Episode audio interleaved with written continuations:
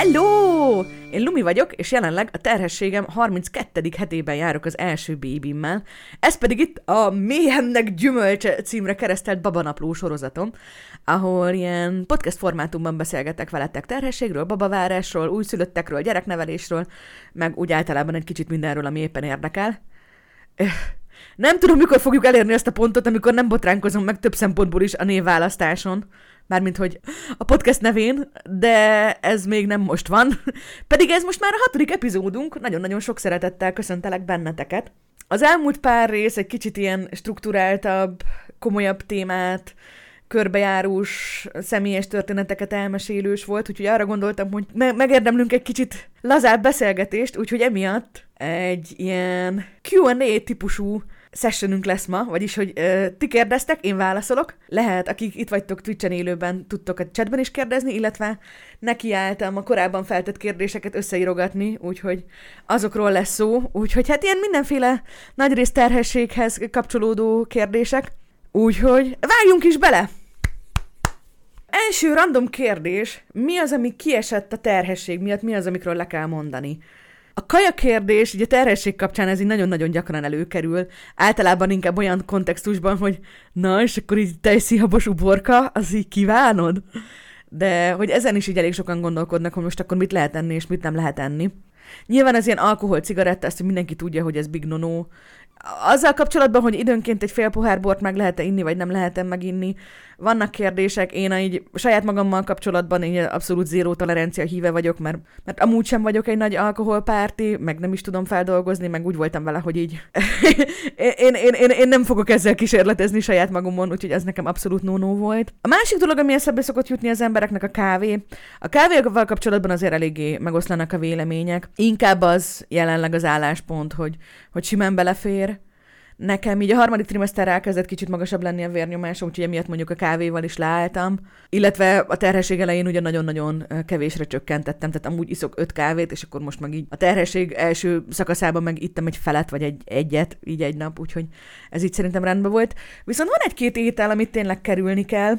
Ezek általában azért kerülendők, mert tehát az, az olyan ételeket a, a, ellenjavasolják az anyukáknak, amiknél mondjuk nagyobb lehet az esélye egy fertőzésnek. Tehát mondjuk egy, tehát mondjuk tipikusan ezek az ilyen kevésbé feldolgozott ételek, mint például mondjuk az ilyen puha sajtok, mint mondjuk egy camembert vagy egy brie, nem pasztorizált tejtermékek, amikben ugye ez a lisztéria lehet, nem jól átsütött húsok, nyers tojás, nyers halak, ezek, ezekből ugye nagyon könnyű összeszedni valami, egy olyan fertőzést, ami mondjuk normális körülmények között mondjuk csak egy hasmenést idézne elő, viszont a terhesség első szakaszában tipikusan egy ilyen hasmenéses dolog is mondjuk okozhat komoly problémát a babának, úgyhogy emiatt így érdemes erősen kerülni, úgyhogy ezeket én teljesen kerültem.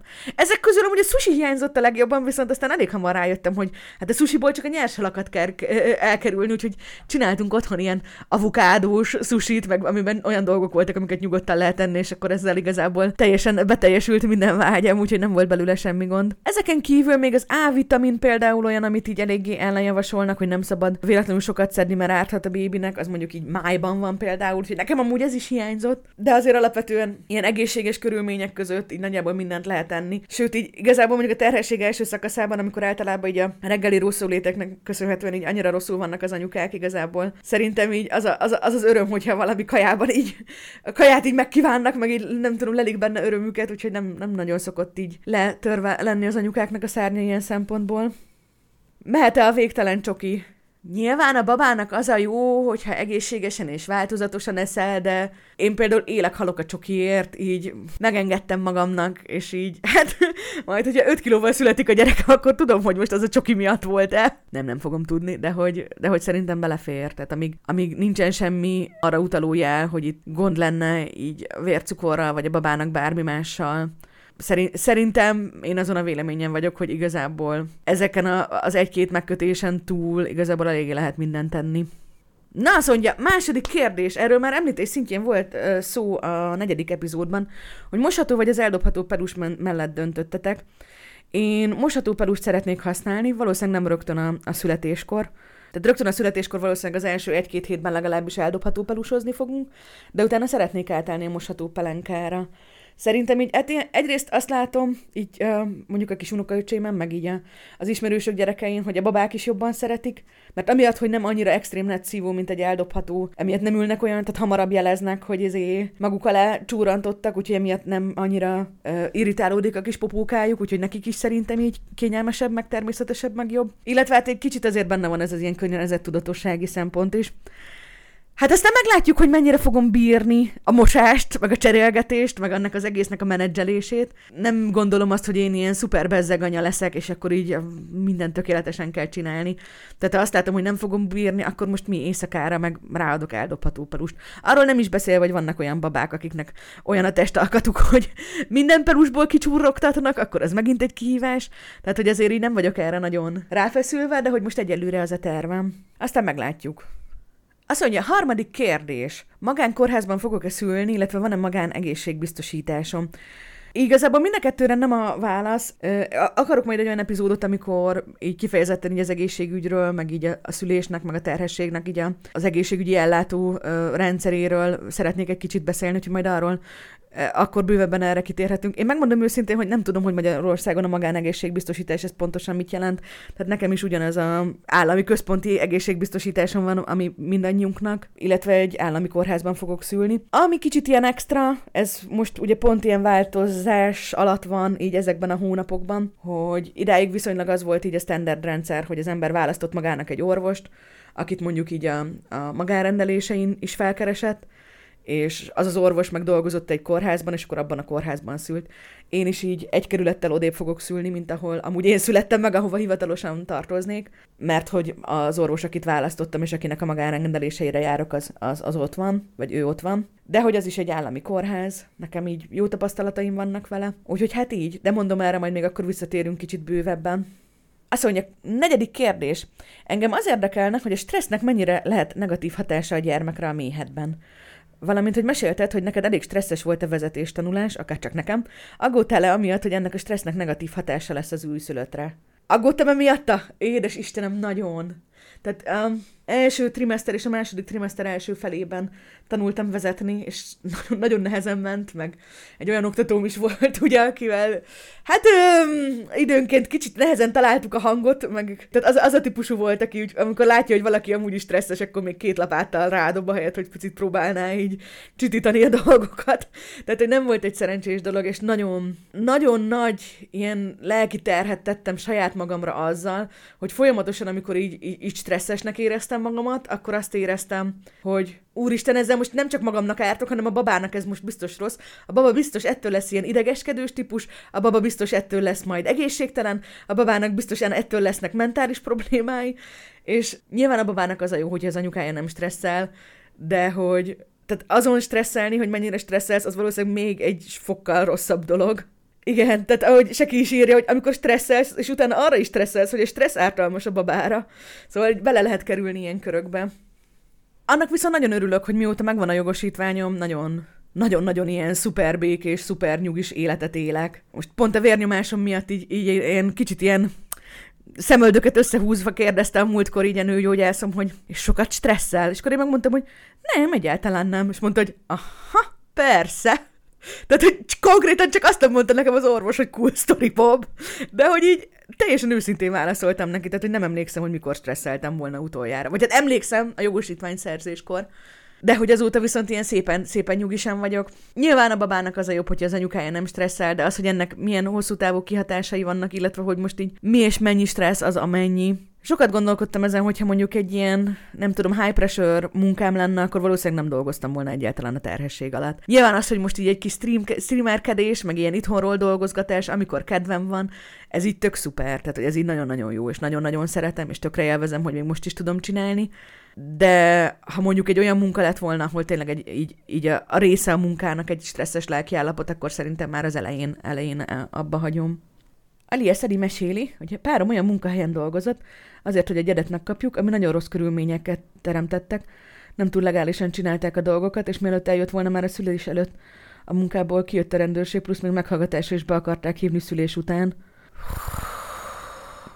Fú, amúgy. Közvetlenül a gyerek születése után egy ilyen eh, nagyobb ö, támogatást kapsz az államtól egy fél évig, annak arányában, hogy előtte ugye mi volt a bejelentett kereseted. És pont emiatt ugye elég sokan vannak, akik amúgy gyereket szeretnének, és akkor mondjuk nekem is van olyan ismerősöm, hogy emiatt uh, szív egy rosszabb munkahelyen, mert úgy van vele, hogy ó, hát itt magasabb a fizetése, meg nem akar bizonytalan uh, állapotba esetleg teherbe esni, mert hogy ez akkor egy ilyen nagyon hosszú távú következményei lehetnének így uh, egzisztenciál, egzisztenciálisan. De fú, ezt nagyon-nagyon nem irigylem el. Aj, nagyon-nagyon sajnálom. Tényleg ezek olyan, olyan rossz történetek. Tehát bennem egy kicsit az van, hogy így ez az egész terhesség, meg így gondolom a, nem tudom, gyermekágyi időszak, meg aztán pláne tényleg egy annyira rövid és olyan kiemelt időszak így az embernek az életében, hogy így az, hogyha bármi másra koncentrálnia kell közben, ha bármi máson is így aggódnia kell, ha bármi más ilyen extra lelki nehezék, nem tudom, nyomódik rá, az így annyira, annyira el tudja rontani ezt az örömöt. Tehát igazából a végén nekem is a jogosítványál már az volt, hogy így azért voltam dühös magamra, hogy nem hagytam félbe. Mert úgy voltam vele, hogy egyszerűen nem éri meg, hogy így tökre boldog vagyok, tökre örülök ennek a gyereknek, és akkor közben meg így, ahelyett, hogy otthon ülnék, így kotlanék, és annak örülnék, hogy jéj, nő bennem a baba, ahelyett így azzal kell foglalkoznom, hogy most hogy nyomom a koplongat. De nyilván ez egy, ez egy nagyon-nagyon-nagyon pici stresszfaktor ahhoz képest, mint amiket itt, tehát mondjuk, amit itt uh, Alias mesélt. De a lényeg, hogy cserébe kaptunk egy csodálatos kislányt, amiért nagyon megérte, csak most a lelkisebeket kell begyógyítani. Hát megértem. Tehát azért ezek kemény, kemény dolgok nagyon. Na, azt mondja, következő kérdés. Császármetszést szeretnék-e, vagy pedig, ö, vagy pedig természetes hüvei szülést? Ha rajtam múlik, tehát én ugye most csinálom a szülés felkészítő tanfolyamat, nyilván ott elég sok szó van erről, hogy, hogy hogy működik egy szülés, milyen lehetőségek vannak szülésnél. Én magamnak próbálok felállítani egy szülési tervet, de hogy igazából a legfontosabb dolog, amire így a lelki felkészülés közben így próbálok koncentrálni, az a rugalmasság. Tehát, hogy nem szültem még, ötletem sincs, hogy mit bír el a testem, ötletem sincs, hogy mit bírok el, ötletem sincs, hogy milyen lesz. Amit én ilyen, ilyen, ilyen leg, amivel a legboldogabb lennék, hogyha egy gyors, természetesen beinduló szülésem lenne, ahol szépen a baba a lehető leghagyományosabb módokon kicsusszanna belőlem, és nem lenne szükség sem ö, oxitocinra, sem pedig e, epidurális érzéstelenítésre, de úgy vagyok vele, hogy nincsen komoly ellenkezésem amúgy az érzéstelenítéssel kapcsolatban, tehát hogy ezzel kapcsolatban vannak ilyen ö, félelmeim, hogy nem eléggé magas a, a fájdalom toleranciám. Tehát úgy vagyok vele, hogy ha, ha akkor is ott úgy ítéljük meg, hogy szükség van, akár enyhébb, akár, akár ilyen epidurális érzéstelenítést, akkor persze menjen. Illetve ugyanígy vagyok a császármetszéssel is, hogy a császármetszés az egy nagy hasi műtét, ami azt jelenti, hogy ha egy nagy hasi műtéted volt, akkor utána két hétig fekszel. Na most, ha ott van egy icipici kicsi baba, akiről gondoskodni szeretnél, meg akit így mindenki látni szeretne, meg akivel így minden idődet együtt akarod tölteni, és így emelgetni, pakolgatni, hozni, vinni, akkor ez egy nagyon-nagyon szerencsétlen egybeesés, hogy közben te is lábadozol egy ilyen komoly műtétből. Úgyhogy emiatt én ideálisabbnak gondolom saját magam számára, hogy természetesen szüljek, viszont tehát megint csak nem lehet tudni, látom azt is, hogy, hogy nagyon sokszor szükség van rá, nincsen vele komoly fenntartásom. Sok anyukának van szerintem ezzel kapcsolatban én előítélete, hogy dühösek magukra, hogy, hogy nem tudta megszülni a gyereket, és ki kellett venni császára. Szerintem ez nem ilyen. Tehát a császármetszés is egy szülés. Fontos, hogy, hogy az ember így boldog és elégedett legyen a saját szülés élményével, Úgyhogy én most fejben oda próbálok elérni, hogy akárhogy is születik meg az a, az a gyerek, tudjak örülni annak a szülés történetnek. Úgyhogy hát valahogy így vagyok ezzel. Következő kérdés. Mi a helyzet a terhes ragyogással? Oh boy. Oh boy! Nem tudom, ez egy nagyon-nagyon érdekes kérdés. Tehát, hogy az egész testkép változás, meg így ez a saját ilyen, saját magadnak a, a testének az alakulása, meg az arcodnak az alakulása, így a terhesség kapcsán egy nagyon érdekes, meg nagyon komplex kérdés. Én nem vagyok egy nagyon hiú ember, én azt gondolom, hogy azért így most a 30 pluszos időszakomra elértem oda, ahova így remélem, hogy minden nőtársam is elér, hogy így, hogy okés vagyok magammal, hogy igen, igen, ott az béna, ott az hülyeség, de attól még így belenézek a tükörbe, egy kicsit sminkelgetek, és akkor így, ó, igen, tök jó, hogy szeretek öltözködni, szeretek sminkelni, szeretem a hajamat, tehát hogy így okés vagyok. És hát nyilván a terhességgel kapcsolatban az volt bennem, hogy így, hát milyen jó lesz, hogy ez az érzés, és akkor mellé lesz egy hatalmas pocim, és akkor így, fú, hát akkor így konkrétan így én lesz leszek, én leszek így a világ leggyönyörűbb nője, és akkor ez így mennyire egy ilyen boldog állapot lesz. És ehhez képest meg egy nagyon, nagyon furcsa volt szembesülni azzal, hogy, hogy bár a terhesség, tehát az első trimester alatt mondjuk én csak fogytam, de ennek ellenére mondjuk azt láttam, hogy a fejem ilyen hájas lett, közben hasam meg nincsen, közben meg így nem tudom, a bőrképen megváltozott és undibb lett, mert hogy a terhes ragyogás igazából arról szól, hogy kicsit zsírosabb lesz a bőröd, meg így jobban nő a hajad, de hogy nekem amúgy is nagyon sok hajam van, tehát hogy ezzel, hogy most így jobban nő, ezzel csak teljesen kezelhetetlen, amit így a, a Covid-ban, amikor amúgy is nem tudom, otthon tudod magadnak vágni, kicsit ilyen nehézségeket okozott. És hát nyilván csalódás volt ez, hogy mi, hát már 15. Hét, heti terhes vagyok, és így nem bírom magamat úgy tartani, hogy látszódjon rajtam, hogy terhes vagyok. Tehát, hogy egy ilyen, ilyen, ilyen furaság volt pont ilyen 12. hét, 13. héten voltam a terhességgel, amikor esküvőre mentünk. És akkor itt tökre emlékszem, hogy ott így a, és minkelgettük a mennyasszonyt, meg ott így készülődtünk, és akkor így mondtam a barátnőmnek, hogy hát, hogy kisminkel engem is, mert hogy így, hogy olyan csúnyának érzem most így magamat így a, ezért a baba, baba, baba, babától. És olyan fura volt így ezt így kimondani. Nyilván ez egy kicsit mondom, tehát azért most egy felnagyítva mesélem el ezeket a történeteket, pláne így, hogy ugye egész nap itthon ülünk a karanténban, azért olyan nagy jelentősége nincsen. Illetve azért aztán beindult a pocaknak a növése is. De hogy azért ez az egész ilyen testkép alakulás szerintem sok nőnek okozhat komoly ilyen lelki problémát, pláne akik mondjuk így tényleg nem olyanok, mint én, hogy, hogy nem sok kilót szednek fel, hanem mondjuk nagyon hirtelen rájuk rakódik, mondjuk így mindig vékonyak voltak, és akkor, hogyha hirtelen van rajtad egy, nem tudom, fél év alatt plusz 20 kiló, akkor azért ez egy kicsit ilyen, hát finoman szólva is stresszes lehet. De ha még nem is ilyen van, akkor is egyszerűen, tehát hogy tényleg látom azt, hogy más milyen a testem, mint volt. Ennek egy része szerintem meg is fog hosszú távon is maradni a, a változásoknak. Illetve ami nekem ilyen nagyon nagy hülyeség volt, itt a, pont a pocak mérettel kapcsolatban is van egy másik kérdés, hogy így mekkora hasam, meg, meg hogy ez hogy működik, egy kicsit ahhoz kapcsolódik, hogy Hát, hogy egyszerűen az elképzeléseimhez képest így máshogy alakult így a saját testem. Tehát, hogy én arra gondoltam, hogy majd, ó, majd lesz egy ilyen kis csini pocim, és akkor ami ilyen kis zék, zsíridáig a pocakomon volt, ez majd itt tök jó lesz, mert így, mert így akkor az úgy ugye kisimul, meg kifeszül, és ehhez képest meg így teljesen máshogy alakult ez az egész pocak. Egyrészt, hogy nagyon, nagyon későn kezdett el igazából úgy rendesen látszódni, hogy terhes vagyok. Ez nagyon sok mindenem múlik, tehát attól, hogy a, a baba hol kezd el nőni, nekem ilyen szépen a hátsó falon megtapadt méhlepényem van, meg eléggé hátúra helyezkedett be a baba, tehát emiatt eleve kisebbnek tűnik. Illetve az első terhességek esetében amúgy is a pocak sokszor van, hogy kevésbé jelen, jelentős, mert aki már szült korábban, tehát aki már volt korábban terhes, azoknak ugye itt az, a hasfala, az izmai, a minden, azok már ugye ki vannak lazulva, úgyhogy sokkal kisebb nyomásra is egyből sokkal jobban engednek. Még hát elsőre a baba még ugye most csinálja, még, még most küzd itt az izomzatom meglevő kis maradékaival és hasonlókkal.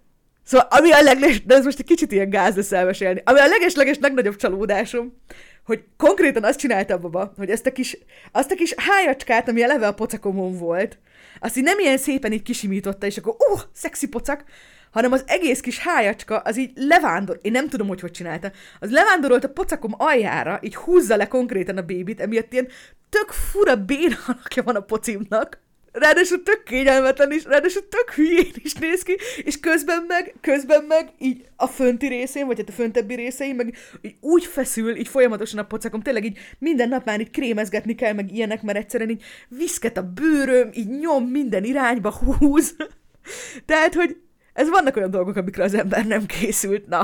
Nekem, nekem azt hiszem ez, hogy a pocaka milyen irányba kezdett el itt így alakulni, az mondjuk tipikusan ilyen. Nyilván itt előadom a nagy panaszkodás, de igazából sok örömöm van benne, hogy olyan nagy a bendő, meg most már olyan nagyon aranyos, hogy ahogy tényleg így kezd el vékonyodni a pocakfalam, és a baba meg ugye egyre jelentősebb méretű lesz, olyan, olyan cuki, hogy mondjuk időnként kinyomja a popóját az egyik irányba, és akkor tudom, hogy most így fogdosom a babám popukáját, milyen jó.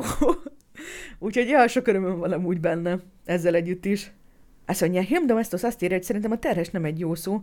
A kisbaba nem szabad, hogy teher legyen, én inkább a várandó szót használnám. Ez sokszor felmerül, én okés vagyok a várandóssal is, én okés vagyok a terhessel is, tehát hogy most egyrészt ez egy kicsit olyan dolog, hogy én nem gondolom, hogy a terhes kifejezés kifejezetten pejoratív lenne, másrészt meg, hogy azért legyünk őszinték, tehát hogy így most meséltem el, hogy egy 5 kilós hatalmas csomag, nem tudom, nyomja minden irányból a belső szerveimet, az egy teher. Az, hogy közben meg egy kedves teher, amit így szívesen viselek, és nagyon örülök, hogy ott van, az szerintem egy másik dolog. Ezzel együtt persze megértem, hogyha valakinek bántó, meg szerintem is így terhesség helyett azt mondani valakire, hogy nem terhes, hanem hogy mondjuk babát vár. Az például szerintem egy ilyen, ilyen tök valid dolog. Én nem szeretem, amikor ezzel a szóválasztással kicsit így túl megyünk, és mondjuk valaki azt mondja, hogy jaj, áldott állapotban van. Így, persze, az is igaz, áldottnak érzem magamat, tehát meséltem erről, hogy, hogy mennyire nagyon szerettem volna ezt a bébit, meg milyen nagy örömnek érzem, viszont tehát a terhességhez vezető út is egy ilyen eléggé komoly, embert próbáló utazás volt, vagy hát ilyen kihívás, és azért a terhességnek is megvannak a nehézségei, szóval, hogy szerintem nem feltétlenül gond, hogyha ez, tehát hogy e- e- e- ezek is egy kicsit megjelennek a szóhasználatban. Ugyanakkor, ha valami másnak a babájáról beszéltek, akkor tényleg szerencsésebb azt mondani, hogy babavárás, vagy várandóság. Az tulajdonképpen tetszik, tehát ez a babára várás, expecting, ez szerintem egy ilyen szép dolog, hogy, hogy itt, itt tényleg ez a várakozásnak, meg a felkészülésnek az aspektusa van kiemelve, és nem pedig az, hogy most akkor nehéz-e a gyerek. Meszika azt írja, asszonykánál a pici most előszeretettel a hasa jobb oldalánál szeret feküdni, általában azt a felét nyomja, és picit deformált a hasa. Fú, na ez meg egy másik, másik olyan dolog volt, hogy ugye bennem az volt, hát én valahogy úgy emlékeztem hogy anyukámra is, hogy, hogy tényleg ilyen hatalmas nagy görög dinnye, tökéletes gömböc alakú volt a, gömböc alakú volt mindig is a terhes hasa, és akkor ehhez képest meg, hogy, hogy tényleg az, hogy különösen éjszaka, ugye vagy a jobb oldalamon, vagy a bal oldalamon fekszem, és hogy akkor így a gyerek így, így, így áthelyezi magát, és amikor megfordulok, akkor azt érzem, hogy most így meg van sértődve, mert hogy ő oda kinyomta a fejét, meg kinyomta a lábát, és én most így konkrétan arra ráfekszem. Nagyon-nagyon-nagyon meglepő kis dagi húrka. Na, mondja, következő kérdés. Otthon szülés sámánnal, vagy inkább Unji kórház? Amikor itt volt anyukám a harmadik epizódban, erről egy kicsit beszéltünk. Hát ugye anyukámnak eléggé erős véleménye van azzal kapcsolatban, hogy ő nagyon nem támogatja az otthonszülést. Ha gyereket szült meg kórházban, nyilván szíve joga, hogy legyen erről véleménye. Nekem annyira nagyon kiforrott véleményem nincsen. Vannak ismerőseim, akik otthon szültek, és nagyon-nagyon pozitív élmény volt nekik. Azért itt Magyarországon azt látom, hogy inkább, inkább a kórházban szülés a tipikus. Én viszonylag hamar eldöntöttem, hogy az első gyerekemet minden, mindenképpen kórházban szeretném szülni. Egyrészt már veszélyeztetett terhes vagyok, és ilyenkor azért így erősen ajánlott is kórházban lenni, másrészt meg, tehát nekem a személyiségemből fakad, hogy én így, hogy egy picit aggódósabb vagyok, hogy egy picit jobban szeretem a több kontrollt, illetve az, hogy nagyon pozitív idáig a benyomásom arról a szülészetről, arról az orvosról, arról a helyről, ahol, ahol szülni tervezek, tehát hogy, hogy egy kicsit úgy vagyok vele, hogy, hogy így, hogy még sosem szültem, és ennyire sok kérdőjel van, én nem, nem mernék. De el tudom képzelni, hogyha valakinek volt egy nagyon negatív tapasztalat a kórházban, illetve hogy mondjuk nem az első gyerekét szüli, akkor utána sokkal, sokkal bátrabban már esetleg belevágni egy otthonszülésbe, és amúgy nagyon pozitívnak tartom, meg nagyon, nagyon, nagyon, nagyon klassznak ezt is. Hát szerintem itt is főként ez a fontos, hogy az ember ne tegyen magára extra stresszt, tehát hogy tényleg amelyiket természetesebbnek, meg megnyugtatóbbnak érzi az anyuka. Mit mondanak, mi a pozitív egy otthonszülésben? Főként azt, hogy senki nem sürgeti az anyukát. Tehát nincsen az, hogy na jó, most már itt öt órája ülünk, és még mindig csak ezért, nem tudom, negyed centit tágultál, akkor most akkor hozom az oxitocint, meg az epidurálisat, és akkor nem tudom, menjenek a dolgok. Jaj, nem mennek a dolgok, császármetszés, hanem így sokkal békésebben van. Ez az egyik. A másik az, hogy ugye egy, egy ismert, egy ő maga által választott, berendezett környezet, ő maga által választott emberekkel, akik körbeveszik, tehát hogy maga, maga a helyzet sokkal stresszmentesebb, mint egy kórház, ahol ugye azért kevesebb kontrollja van az embernek, a, embernek körülötte. Illetve hát azt is szokták mondani, hogy esetleg a, a babának is természetesebb, hogy, egy, hogy rögtön egy ismerős helyen jön világra, és hát ezzel szemben, meg ugye a, a kórházzal szemben, meg ami ilyen fő pozitív érként felszokott merülni, hogy ha valami gond van, amit azonnal kell csinálni, amit nem lehetett előre látni, akkor viszont az rögtön ott van, és rögtön tudnak vele mit kezdeni. Amúgy nem vagy nagyon stresszes ebben a helyzetben. Ó, ez volt, volt kérdés, hogy félek-e a szüléstől, és hogy stresszes vagyok-e. Stresszes jelenleg most pont nem vagyok. Félek-e a szüléstől? Persze. Tehát szerintem ez egy természetes állapot, és szerintem ez nagyon fontos része a, a lelki felkészülésnek. Hát a terhesség felénél úgy rosszabbul voltam, most egy kicsit, hogy mondjam, hogy egy olyan nagyon olyan bizonytalanabbnak éreztem, meg nagyon sok, nagyon sok aggodalmam volt. Most, ahogy így megyünk előre, és így tényleg azt érzem, hogy oké, okay, ott vannak kimosva a babaruhák, oké, okay, ott áll a garázsban a babakocsi, oké, okay, ott áll az ágy végénél a kis, kis ágy, tehát hogy tudom, hogy ezek csak tárgyak, de engem akkor is így megnyugtat, hogy azt érzem, hogy jó, azért valamilyen szinten felkészült vagyok, illetve azt érzem, hogy, hogy lelkileg is egy kicsit jobban felkészült vagyok így a babának az érkezésére, hogy tényleg így itt legyen velünk, illetve nyilván az is egy nagyon megnyugtató tény, így a, a sikertelen terhesség, meg a próbálkozás, meg az aggódás után, hogy, hogy tényleg most már egy nagy baba, ha most kibújna, akkor is így valószínűleg tök jól lenne, tehát hogy, hogy ezek mind ilyen nagyon megnyugtató gondolatok, meg jól vagyok. De arra számítok, hogy ahogy közeledni fog így a szülésnek az időpontja, valószínűleg azért újra elkezdek majd egy kicsit stresszelni. Tehát most ez szerintem egy ilyen nagyon boldog állapot, hogy már elég nagy a baba ahhoz, hogy így biztonságban érezzem magamat, de még elég messzi a szülés ahhoz, hogy azon konkrétan ne stresszeljek. Visszatérve arra, hogy félek a szüléstől, szerintem egy kicsit egy jóféle félelem az így hozzátartozik a, a felkészüléshez. Bár nem szültem még, nincsen személyes tapasztalatom, nincsen semmi hasonló tapasztalatom sem, de hogy azt azért így mindannyian tudjuk, meg nyilván arra próbálok a lehető legjobban, legtöbb információval felkészülni, hogy most milyen lesz a szülés, és azt azért tudjuk, hogy hát minden csak nem egyszerű.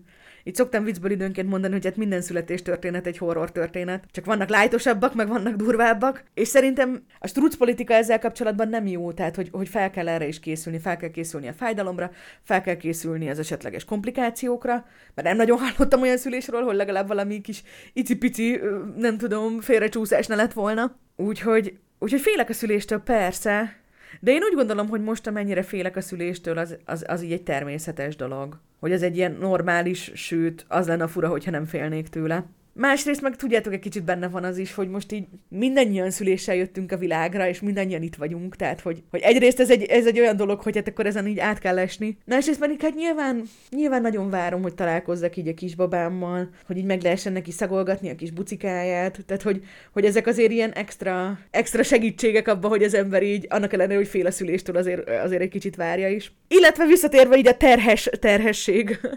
aspektusra, van egy nagyon kedves barátnőm, aki azt mondta, mondtam, amikor így paraszkodtam neki, hogy mondtam, hogy hát én úgy szeretek terhes lenni, hát biztos majd milyen nehéz lesz így elválni a babától, hogy így nem egy testben leszünk, hanem kettőben, és akkor így mondta, hogy ne aggódjál, Lumcsi, ne aggódjál, Lumcsi. A kilencedik hónapnak csak és kizárólag az a szerepe, hogy az anyukák megtanulják elengedni a terhességüket.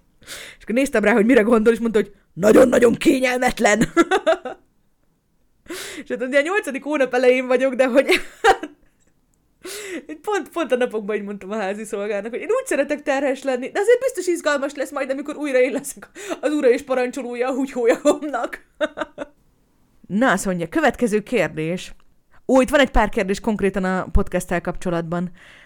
Esetleg a szülés után is folytatódik majd a sorozat? Szívesen hallgatnék olyat is, hogy például szülés előtt ezt olvastam, de a valóságban pedig pont nem így van, vagy éppen fordítva. Én nagyon-nagyon szeretném, hogy folytatódjon az, hogy most így minden héten, pénteken felvegyünk egy epizódot élőben, az nem tudom, hogy mennyire realisztikus egy baba mellett, de valamilyen formában mindenképpen szeretném folytatni. Illetve én is kicsit arra számítok, hogy nagyon-nagyon szórakoztató lesz nagyon-nagyon sok mindent visszahallgatni.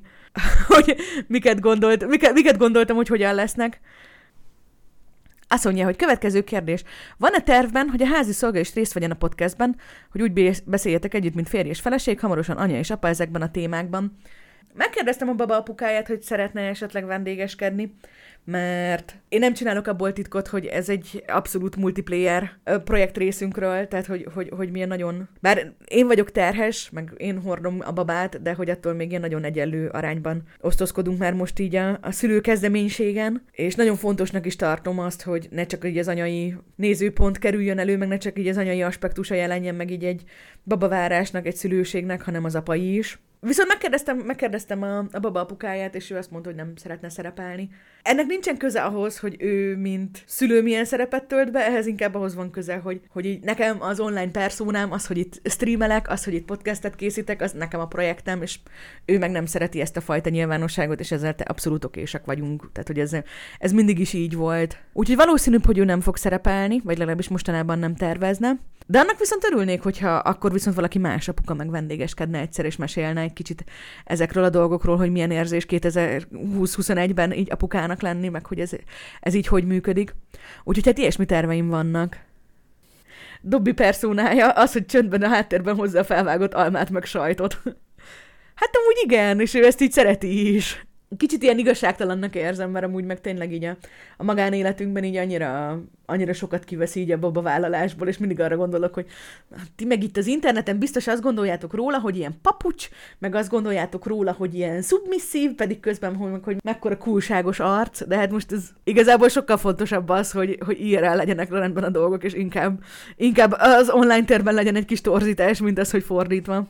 Na, az, hogy a következő kérdés.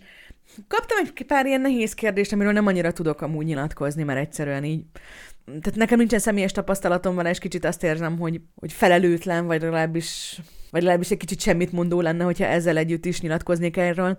Az egyik ilyen anonim módon beérkezett kérdés az az volt, hogy mi a véleményem az örökölhető krónikus betegségekkel való gyerekvállalásról. Nem tudom, nagyon-nagyon komplex kérdés. Nekem is van az ismeretségi körömben, akik krónikus betegséggel élnek együtt, és emiatt döntött úgy, hogy nem szeretne babát.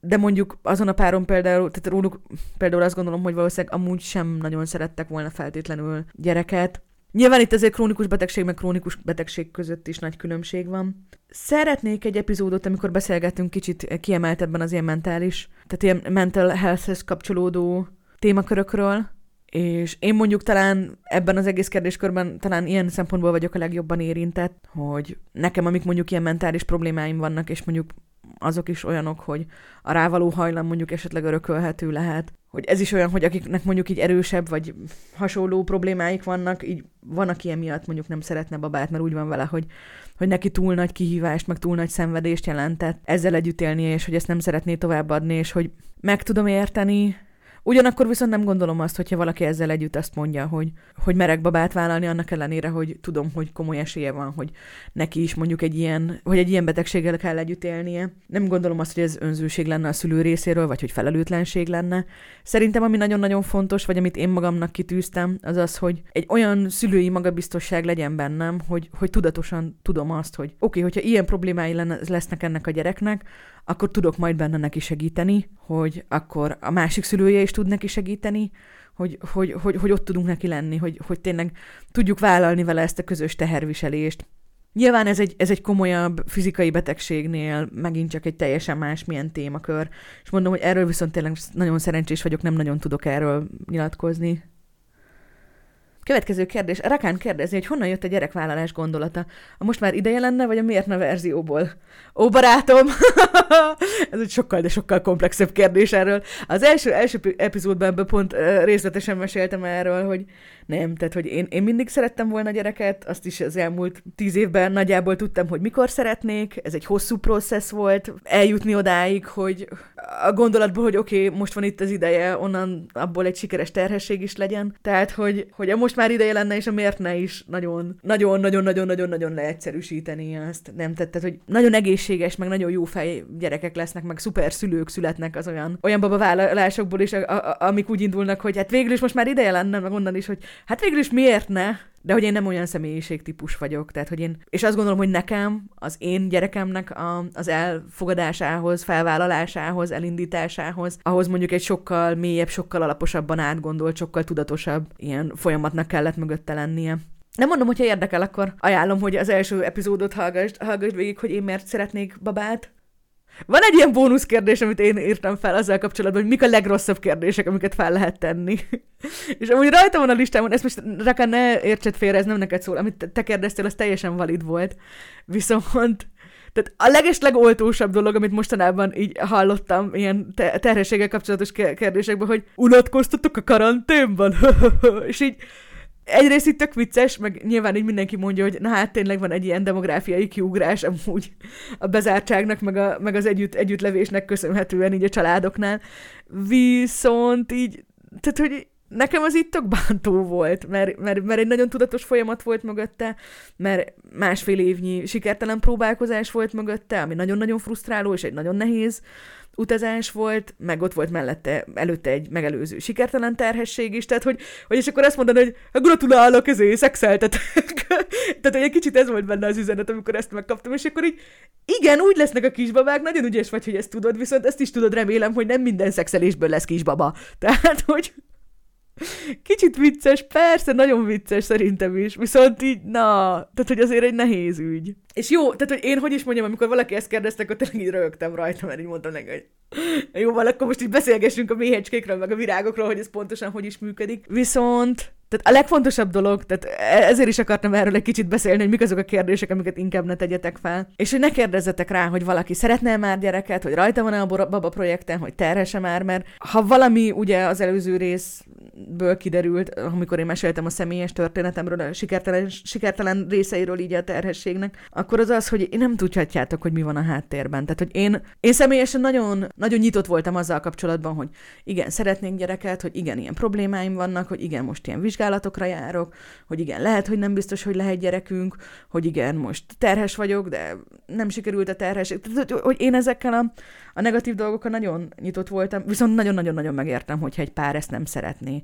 Tehát ez egy extra teher, hogy, hogy mindenkit, hogy is mondjam így, up to date tartani a saját kudarcaikkal, meg a saját nem tudom, vágyakozásukkal, meg, meg, meg tényleg ezzel az egész ilyen nehéz journey kapcsolatban, tehát hogy, hogy nem elvárható, hogy mindent elmeséljenek, és hogy mondjuk egy-egy ilyen kérdéssel, amit Nyilván ez olyan, hogy hát így látod, hogy a Péterke meg, a, meg, a, meg az Angéla mennyire szeretik egymást, meg már milyen régóta együtt vannak, meg hogy milyen szemekkel néznek a kis unokaöcséikre. Így gondolhatod, hogy biztos, biztos azért eszükbe jutott már, meg biztos gondolkodnak ezen. Viszont lehet, hogy egy ilyen teljesen egyszerű és teljesen, mondom, ilyen természetes kíváncsiságból fakadó kérdéssel, egy olyan érzékeny pontba könyökölsz bele izomból, amivel én nagyon nagy fájdalmat tudsz okozni. Úgyhogy mondom, tehát, hogy ez, ez, ezekre így tényleg ne kérdezzetek rá. Van ez a mém, hogy mikor szabad megkérdezni egy nőtől, hogy terhese, és akkor ott van, hogy így egy hónapos, két hónapos, három hónapos, és akkor mindegyiknél oda van írva, hogy still no, still no, still no, és akkor a, végén, a, a, a végén meg az van, hogy már ott így a baba félig ki van bújva, és éppen szül a nő, és akkor oda van írva, hogy talán most már megkérdezheted, de azért legyél óvatos és udvarjas.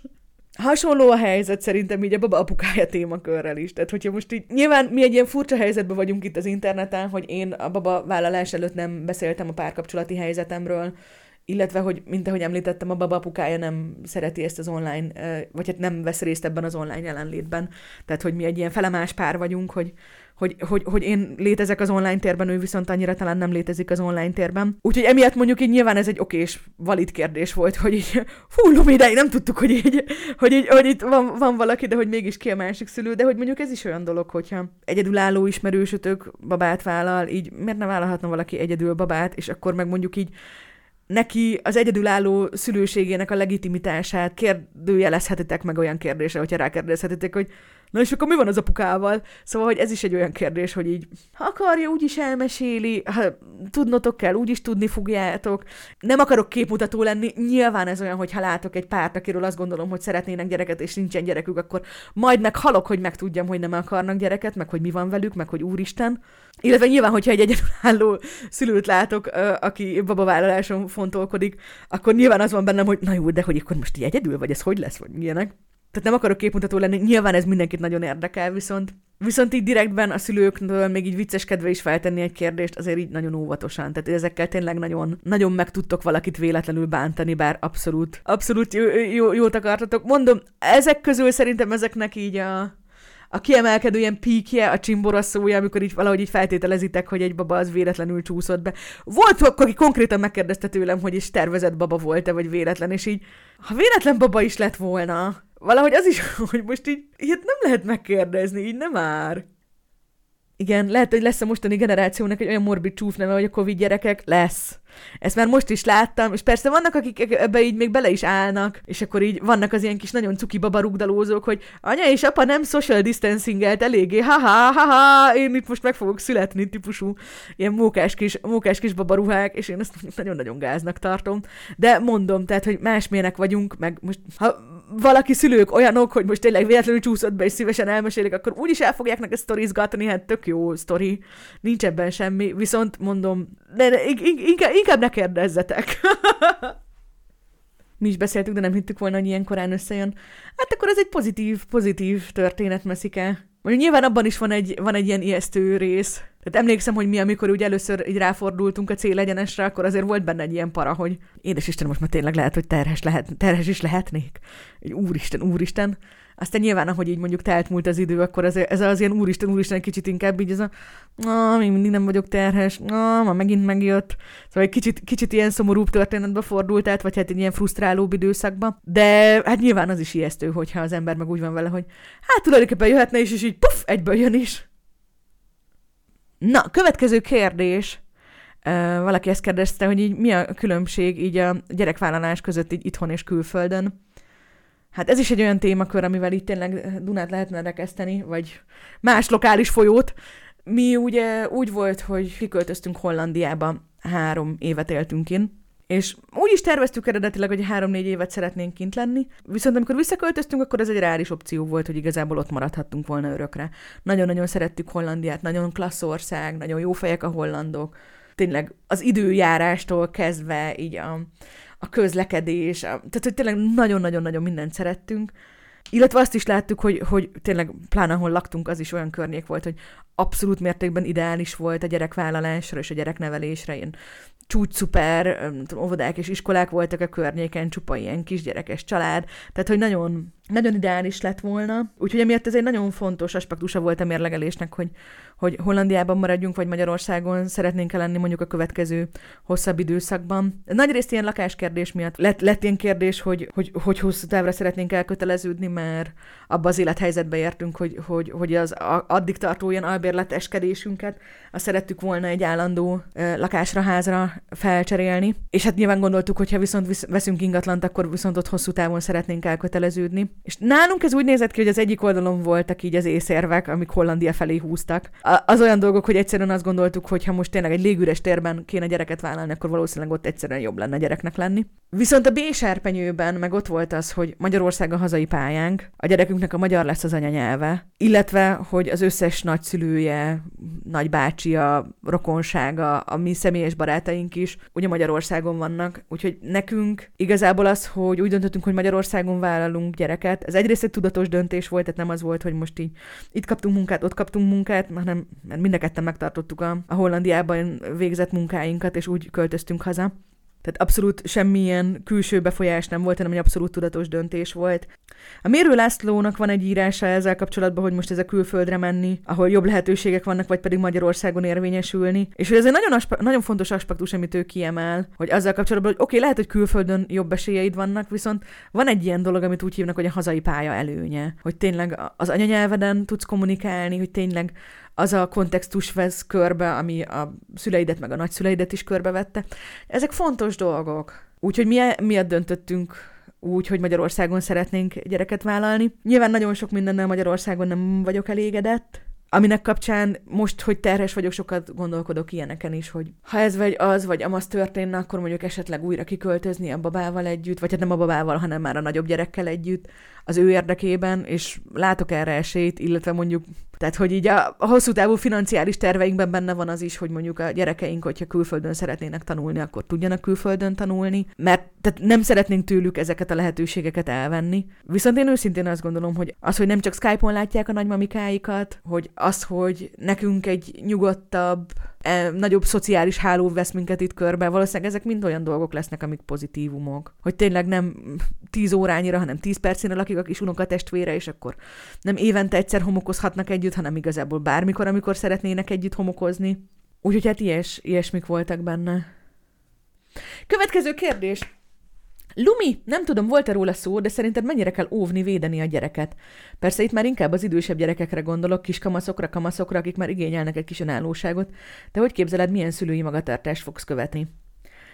Ebben mondjuk egy kicsit szerencsésnek érzem magunkat, mert nem gondolom azt, hogy e- egyedül lennénk hagyva, tehát szerintem így a, az egész gyermeklélektan, meg az egész ilyen szülői felelősségvállalásnak így a, a, a pszichológiai témakörei, ezek így egyre jobban vannak kifejtve, egyre jobban vannak megértve, és egyre, emiatt egyre több segítsége van a szülőknek, tehát hogy ezt nem egyedül kell kitalálni, hogy most mi a jó gyereknek, vagy mi nem. Nyilván minden gyerek is különbözik, de hogy azért így, így a korosztályoknak, meg az élethelyzeteknek megfelelően azért vannak szerintem olyan ilyen általános igazságok, amiket mondjuk a mi szüle szüleink még nem feltétlenül tudhattak, viszont nekünk meg tényleg a kis ujjunk alatt ott van az anyai interneten az összes fontos információ, meg az összes fontos szakkönyv, amiket el lehet ezzel kapcsolatban olvasni. Nem olyan egyszerű, nyilván szeretném azt mondani, hogy mi, hát a gyereknek milyen jót tesz, hogyha ilyen kihívásokkal néz szembe, meg milyen jót tesz az, hogyha ha kalandjai vannak, meg hogyha önállósodik, és tényleg amúgy a, gyerekeknek az önállóságra való nevelése az egy nagyon-nagyon fontos dolog. Viszont, tehát, hogy itt azért a másik végletbe sem szabad átesni, tehát, hogy igenis a szülőnek egy, egy felelőssége, egy feladata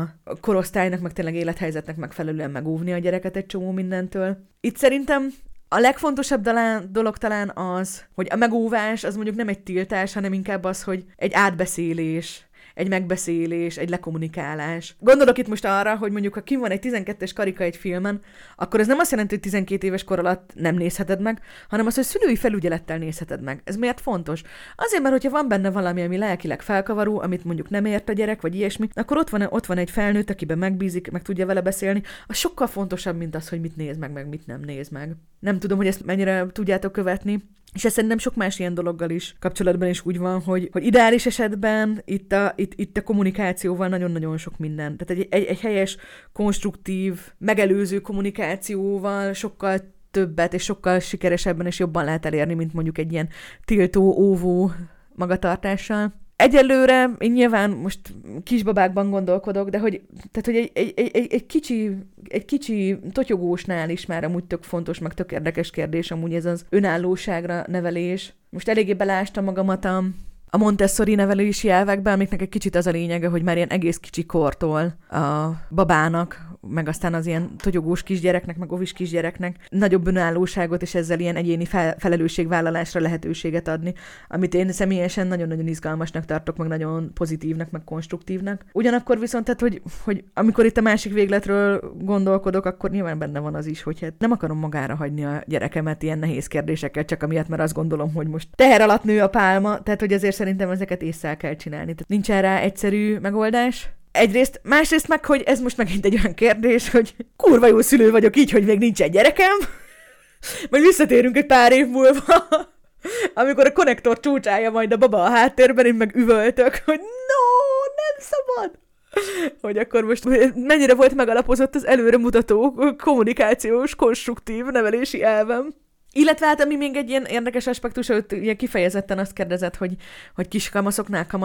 Tehát látom azt, hogy mondjuk köztem, meg a 10-12 évvel fiatalabb öcseim között milyen nagy különbség volt mondjuk pont így a kamaszkorunkat tekintve. Én a milleniális generációhoz tartozok, ők meg már ugye a Z generációhoz. És hát be kell látnom, hogy a gyerekem meg a, nem is alfa, hanem béta generáció lesz, tehát el tudjuk képzelni, hogy nekik milyen lesz. Tehát hogy az biztos, hogy fel kell kötni majd a gatyúcskát, hogyha ha szeretnék vele szót érteni. Ezen amúgy pont ezen az aspektuson lehet, hogy egy picit az is nehezít, hogy nem nagyon fiatalon vállaltam babát. Tehát az, hogy nem 20 év különbség lesz közöttünk, hanem 30 plusz. El tudom képzelni, hogy ettől egy kicsit nehezebb lesz. Viszont én arra gondolok, hogy, hogy engem nem rettent el az, hogy új dolgokat tanuljak, és remélem, hogy ez majd egy 15 év múlva is így lesz, amikor en, ezek a kérdések időszerűek lesznek. Úgyhogy hát remélem, hogy lesz bennem türelem, meg alázat ahhoz, hogy így megpróbáljam felvenni, felvenni majd a fonalat ezzel az ilyen nagyon-nagyon furcsa és futurisztikus generációnak a dolgaival. Na, szóval a következő kérdés. Bár ha látom, kicsit ide kapcsolódik. Szóval Vasi kérdezi, hogy mit gondolok arról, hogy az egyik legfontosabb erény egy embernek, hogy megtanulja feldolgozni a kudarcokat, hibákat az életben, és ne dobja padlóra az életben, az első nagyobb csalódás probléma. Nem feltétlenül gondolom azt, hogy ez erény lenne, vagy hogy a legfontosabb erény, de nyilván mindenképpen nagyon-nagyon fontos. És hogy egy szülőként végső soron így a gyereknevelésnek ugye ez a célja, Nekem így az ilyen szülői célkütűzésem az az, hogy szeretnék egy boldog gyereket, nem pedig egy sikeres gyereket. Tehát, hogy nem az a célom, hogy én büszke lehessek rá, hogy ő ezt, meg ezt, meg ezt, meg ezt ért el, hanem azt, hogy ő egy kiegyensúlyozott és boldog ö, személy legyen, aminek szerintem az egyik legeslegfontosabb előfeltétel az pont ez, hogy egy olyan probléma megoldó készséget, egy olyan eszköztárat megpróbálni neki átadni, amivel a saját problémáit ő meg tudja oldani. Tehát, hogy nagyon-nagyon nehéz, pont most jó, ilyen egészen pici babásra lefordítva. Így voltam kint az unokaöcsémnél, ő most ugye fél éves, ilyen felfedezős korszakban van, és így le volt téve az ilyen játszószőnyegére, akkor így oda feküdtem így mellé, és tök cuki volt, és most így konkrétan azt tudja, hogy kúszik, de mindig csak így hátrafelé kúszik. És így ott próbálta így mm, elérni a játékát, és az Istennek nem sikerült neki, és úgy felfrusztrálta magát, és tudjátok így, hát nyilván ilyenkor az a, az, az első mozdulatot, hogy persze segítesz neki. De hogy közben meg ez is olyan dolog, hogy igazából, hogyha hagyod, hogy ő maga megoldja a problémáit, akkor az, azzal valószínűleg hosszú távon sokkal többet segítesz neki, mint azzal, hogy akkor ott a kezében nyomod azt, amit ő szeretne elérni. Nyilván ez egy kiemelt példa, meg nem feltétlenül itt most a, a totyogós, izé, csúszó-mászó babáknak a, a, a szivatása az, amire fel szeretném hívni a figyelmet, hanem inkább ez az attitűd, hogy tényleg egy probléma megoldó készséget adni a gyereknek a sokkal, de sokkal fontosabb mint megoldani helyette a problémáit, még akkor is, hogyha persze neked sokkal egyszerűbb megold. Tehát, hogy, hogy is mondjam, hogy ez egy ilyen szülői kényelmi dolog, hogy egyszerűbb megoldani egy fél évesnek a problémáját, mint hagyni egy fél évesnek kiszenvednie, hogy őnek is sikerüljön. És ugyanez igaz egy kettő, három, négy évesre, viszont van egy pont, amikor meg ez, ez egészségtelenné, meg szerencsétlenné válik, és akkor így jobb szerintem egyszerűen folyamatosan, fokozatosan hagyni őt. Hát nyilván tudni kell, hogy most mi az, amikor már tényleg a gyereknek szivatás, és szüksége van a szülői támogatásra, és mi az, amikor meg, és mi az, amikor meg tényleg kifejezetten hosszú távon azzal segítesz neki, hogy hagyod őt küzdeni. Lehet volt-e már kérdezve, de félsz magától a szüléstől, vagy a szülést megelőző követő pár órától? Lehet, hogy ez csak az én szememben ilyen ijesztő pillanat, de az nem rossz érzés, azon kívül, hogy miért gyümölcse már a világ gyümölcse lesz. Pont volt erről szó, hogy félek a szüléstől, viszont arról nem volt szó, hogy igazából van egy dolog, amitől a szülésnél én igazából jobban tartok. Hogy itt kérdezed a szülés utáni időszakot, és posztpartum depressziótól nagyon-nagyon félek. Tehát, hogy jobban, mint a szülés fizikai fájdalmától, Beszélgetünk majd itt a mentális egészség kapcsán erről kicsit bővebben, mert, mert ezt is fontosnak érzem, hogy, hogy legyen róla jobban beszélve. Van, van, van, egy, van egy hajlamom, egy ilyen depressziós hajlamom, ami mondjuk egy kicsit talán fogékonyabbá is tesz, másrészt meg, hogy tehát, hogy ez a, a, a terheságyi depresszió, vagy posztpartum depresszió, az egy olyan dolog, hogy tehát amikor megszüli a, az anyuka a kisbabát, akkor ilyen nagyon-nagyon-nagyon-nagyon brutális hormonális változások indulnak el, ugye nagyon-nagyon tényleg ilyen robbanásszerűen, tehát már a terhesség eleje is egy robbanás, de hogy ez meg így tényleg egy atomrobbanás, vagy nem is tudom, hogy fogalmazzak, és ez teljesen váratlan és furcsa eredményeket hozhat, aminek sajnos az egyik része az pont ez. És, és számomra ez egy nagyon-nagyon-nagyon ijesztő dolog. Pont emiatt, mert hogy nagyon, nagyon nagy ajándéknak érzem azt, hogy most itt várhatom ezt a babát, hogy most lesz ez a baba, és nagyon-nagyon-nagyon-nagyon csalódott lennék, hogyha ha a helyet, hogy száz százalékban így ezt az időszakot ki tudnám élvezni, a helyett egy ilyen tényleg hétfejű démonnal kéne helyette megküzdenem. Úgyhogy most kicsit hülye hangzik, de hogy szerintem annak, hogy a terhességnek tényleg a fizikai fájdalmától, meg az egész dologtól nem annyira nagyon-nagyon félek, hanem szerintem csak indokolt mértékben és mennyiségben félek. Az egy kicsit köszönhető ennek, hogy ennek az időszakra, tehát hogy ettől a lehetőségtől viszont még, még sokkal jobban félek. Próbálok erre is igazából tudatosan felkészülni. Van tervem, hogyha lennének ilyen problémáim, tehát hogy szakember, akit egyből felhívhatok, olyan kórházban szülök, ahol külön, külön program van, ahol az anyukáknak a mentális egészségét, tehát hogy ezt az ilyen baba-mama problematikus kapcsolatokat, ezeket, ezeket, ezekkel így külön kiemelten foglalkoznak. Részben pont emiatt is választottam amúgy ezt az orvost, meg ezt a kórházat, mert tudtam, hogy ez ilyen, hogy itt van erre ilyen lehetőség. Illetve hát, mint ahogy az ember is a szülésre, így szerintem ilyen nagyrészt ilyen, ilyen önmantrázással tud készülni, hogy oké, okay, mindannyian így jövünk világra, oké, okay, elfogadjuk, ahogy jó lesz, oké, okay, pozitív szülésélmény lesz, még akkor is, ha nem úgy sikerül, ahogy én szeretném. Ugyanúgy ez is egy kicsit olyan dolog, amivel így tényleg én így mondogatom magamnak, amiket így mondogatni lehet ilyenkor, hogy most nem attól lesz valaki jó anya, hogy minden tökéletesen sikerül, meg hogy az, hogy mondjuk valakivel történik egy ilyesmi, dolog, amivel így akár tudom, hónapokat veszít a saját életéből, meg ebből a nagyon értékes ilyen babával töltött időszakból, ez nem azt jelenti, hogy utána, meg közben, meg tehát egyáltalán nem lehet jó szülő, meg hogy ez is egy természetes, tehát hogy egy, egy fizikai, kémiai folyamat, amit ugyanolyan betegség, mint bármi más, tehát hogy nem az van, hogy most, hogy ezzel mondjuk így bár, bárki vádolható. Na, következő kérdés. Hogy tervezett fejleszteni a gyermeked érzelmi intelligenciáját, főleg a fiúknál, leginkább a kis hazánkban azt tanítják, hogy sírni nem szabad, mindig erősnek kell lenni, és megmondom őszintén, most, hogy egy kicsit beletenyereltél. Így sokat beszélgettünk erről, amikor még nem tudtuk, hogy fiút vagy lányt várunk, és akkor bennem az volt, hogy jó, hát persze kislány így szeretnék, viszont ahogy így közeledett a szülés, vagy hát közeledett az, hogy így a baba így fejlődött, meg rendben volt, én egyre inkább úgy voltam vele, hogy hogy egy fiút szerintem Magyarországon 2021-ben, meg a 2020-as években felnevelni sokkal nagyobb kihívás pont emiatt, mert mert mert az egyik legfontosabbnak gondolom a, az empátiát, az érzelmi intelligenciának a kialakulását, és hogy tényleg egy olyan közösségek vannak, ahol, hát nem is talán ennyire sarkítottan, de hogy azért erő, igenis erősen benne van egy ilyen furcsa és meglehetősen szerencsétlen, és pont az ilyen empátiával, érzelmi intelligenciával szembe menő értékrend, ami talán a lányoknak nem annyira, de hogy a fiúkkal szemben viszont nagyon-nagyon erős elvárás. Úgyhogy emiatt akkor kiderült egy pici ilyen csalódás volt is bennem, hogy ó, hát ez így az easy mód, hogy lány. Jó, ezt majd még visszamondhatjátok nekem, nem?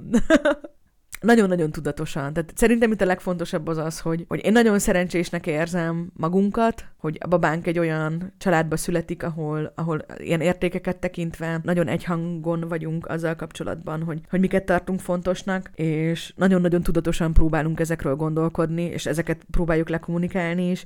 Én igazából azt látom, hogy, hogy ezek tényleg annyira, annyira természetes és annyira magától érdetődő dolgok, hogy a baba egyszerűen így, vagy hát nem is baba, hanem a gyerek, így ezeket így tényleg a szülői példán keresztül tanulja. Tehát, hogyha azt látja, hogy most egy olyan típusú konstruktív kommunikáció van a szülők között, meg a szülő és a gyerek között, hogy figyelnek egymásra, hogy meghallgatják egymást, reflektálnak egymás érzelmeire, megbeszélik konstruktív módon a történéseket, és úgy próbálják így belé fűzni, hogy most ehhez milyen érzelmeik társulnak. Ennél jobbat igazából talán nem lehet kitalálni.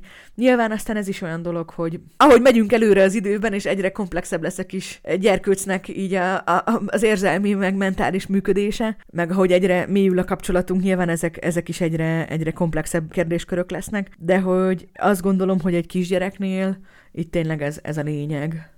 Ezzel kapcsolatban annyi félelmem nyilván van, hogy most így, hogy azt gondolom magamról, hogy fejben ilyen tök jó ötleteim vannak, viszont így közben meg így mi van, hogyha nem lesz elég türelmem, meg elég kitartásom ahhoz, hogy az, hogy mindig, mindig, mindig ilyen kedves és konstruktív tudjak maradni a gyerekemmel szemben. Pont a terapeutám azt mondta, hogy amikor így erről így, vagy egy ilyesmi témákról így beszélgettünk, hogy, de hogy szerintem ez az egyik legfontosabb dolog, hogy egy anyuka, így, vagy egy szülő nem attól lesz jó szülő, mert hogy, hogy mindig jó szülő, hogy mindig jó kedvű, hogy mindig egy ilyen pozitívat tud mutatni, hanem, hanem attól, hogy, hogy nem próbálja meg elrejteni azt, amikor mondjuk ő esetleg rossz kedvű, vagy esetleg egy nehezebb napja van, vagy ilyesmi, hanem ezt úgy tudja a gyerek felé kommunikálni, hogy az ne az csapódjon ki, hogy oké, okay, ez most a gyerek azt érzi, hogy az ő hibája, vagy bármi ilyesmi, hanem egy no, normálisan értetődő, organikus dolog legyen. Jó, kicsit hülyén magyarázom el, amire gondolok, de hogy igazából a lényeg az, hogy, hogy nem kell azért mindig százszázalékosnak lenni, meg nem is lehet, meg nem is egészséges, tehát nem elvárható. Ugyanakkor viszont nekem ez nyilván egy félelmem, hogy, hogy szeretnék pont ezekben a témákban így nagyon-nagyon megfelelni. Következő kérdés. Francis kérdezi, hogy hogy tud 2021-ben egy anyuka egyensúlyozni a hagyományos nevelés, mint a jól bevált évezredes ökölszabályok tapasztalata, és a modern tudomány pszichológia fejlődése között. Hát ez nagyon érdekes.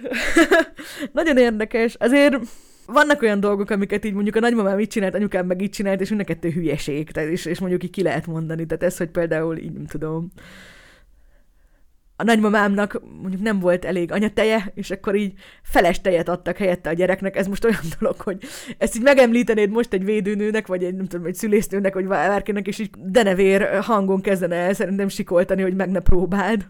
Tehát vannak olyan dolgok, amik tényleg olyanok, hogy most azért, mert régen úgy csinálták, és úgy is fejlődtek a gyerekek, egyszerűen így jobban tudjuk. Nyilván ezek kicsit ilyen komplexebb kérdések, amik tényleg nem annyira egyértelműek, hogy oké, okay, most így jobban értjük ennek a biológiáját, hogy mi kell a gyereknek, és mi nem kell a gyereknek, hanem mondjuk tényleg ilyen lélektani dolgok, vagy ilyesmik, ahol mondjuk így ez is működhet, meg az is működhet. Ott már sokkal nehezebb megítélni, hogy mi a, mi a jó út. Arról nem is beszél, hogy erről is beszéltem, hogy bármilyen terhes irodalmat fel, felüt az ember, abban biztos, hogy szentül fognak fogadni valamit, hogy ez az egyetlen út, és felütsz egy másikat, ami ugyanannyira megbízhatónak tűnik, és ott meg full mást fognak mondani, hogy ez az egyetlen út. Tehát itt nem csak a régi rendszerek, hanem az új rendszerek is egymással összecsapnak. Arra nem is beszél, hogy vannak ilyen lokális dolgok is. Nekem például nagyon, nagyon érdekes látni, hogy mondjuk, amit mondjuk így magyar környezetben hallok, meg olvasok, meg amit mondjuk így angolul, tehát tipikusan ilyen amerikai helyekről jön, azok is így mennyire különböznek, és akkor mondjuk ott van a japán sógornőm, és akkor ő még ugye a szintén nem úgy eléggé fejlett, meg eléggé megbízható, meg elég alaposan körbejárt ilyen japán módszertanokat is így behozza, vagy így megemlíti, és azok között is tök nagy különbségek vannak ilyen egészen egyszerű dolgokban is. Úgyhogy hát így nehéz mérlegelni. Én magam részéről egy kicsit úgy vagyok ezzel az egész témakörrel kapcsolatban, hogy hogy én inkább a modern irányzatokat követem, én inkább azt gondolom, hogy most így minden kornak megvan a sajátossága, és lehet, hogy majd az én unokám azon fog majd röhögni, meg sikítani, hogy én miket csináltam, és hogy nem tudtam jobban, hogy ezt nem szabadott volna. De én mondjuk szerencsés is vagyok abban, hogy nem ül a nyakamon egy anyós, nem ül a nyakamon az anyukám, vagy bárki más ilyen matriarka, aki mindent jobban akar tudni, mert nyilván nekik is van egy élményük, hogy ő milyen dolgokat hogyan csináltak, de ugyanakkor meg van bennük egy olyan rugalmasság, meg olyan helyes helyzetértékelés, hogy nem próbálják meg az ő megoldásaikat rám tukmálni, ami szerintem a kulcsa annak, hogy az ember tudjon megfelelő módon, megfelelő módon dönteni. Illetve sok minden olyan dolog van, itt pont a babacuccok kapcsán így felmerültek ilyesmik, ilyen konkrétumok kapcsán, amikről igazából nem lehet megítélni, hogy melyik a jobb, vagy hogy valamelyik jobb-e, mert hogy minden kettő mellett, vagy három megoldás mellett is mondjuk több érv szól. Úgyhogy azokkal meg egy kicsit úgy vagyok, hogy hát így pró- próba csereszni alapon majd így kipróbálgatjuk, hogy az én babámnak pont mi lesz, ami így a legjobban bejön. Gondolok itt mondjuk arra, hogy ugye Amerikában nagyon megy ez, hogy a babákat ilyen jól beburitózzák éjszakára, és akkor úgy alszanak, ugye, mint egy kis cipók így összetekerve, míg Magyarországon meg mondjuk egy elég nagy ellenállás van ezzel kapcsolatban, hogy nem szabad a babákat lekötözni. Én például úgy vagyok vele, hogy biztos ki fogom próbálni, hogy most így jobban alszik a baba, meg jobban szereti hogyha be van esetleg így pólyázgatva, mint egy kis burító, vagy pedig, hogy jobban szereti, hogyha szabadon csaponghat, és nem veri fel magát. Tehát sok minden ilyen is van. Nekem, nekem tehát szerintem itt egy kicsit fontos az, hogy az ilyen magamfajta helikopter anyukák, nem, hogy nem gondolom magamat helikopter anyukának, de hogyha mondjuk az lennék, akkor azt szerintem nagyon-nagyon fontos célkitűzés lenne, hogy egy megőrizni a rugalmasságot. Mert ez tényleg egy olyan élethelyzetbeli állapot, hogy nagyon sokat gondolkodok dolgokon, nagyon próbálok felkészülni dolgokra, de ugyanakkor meg egy csomó mindenre nem lehet. Tehát, hogy meglátjuk, mit dob a gép. Mindenképpen érdekes kérdéskör amúgy, hogy most ki hogyan közelíti meg így lelkileg, meg a saját személyiségéből kiindulva az anyukaságot.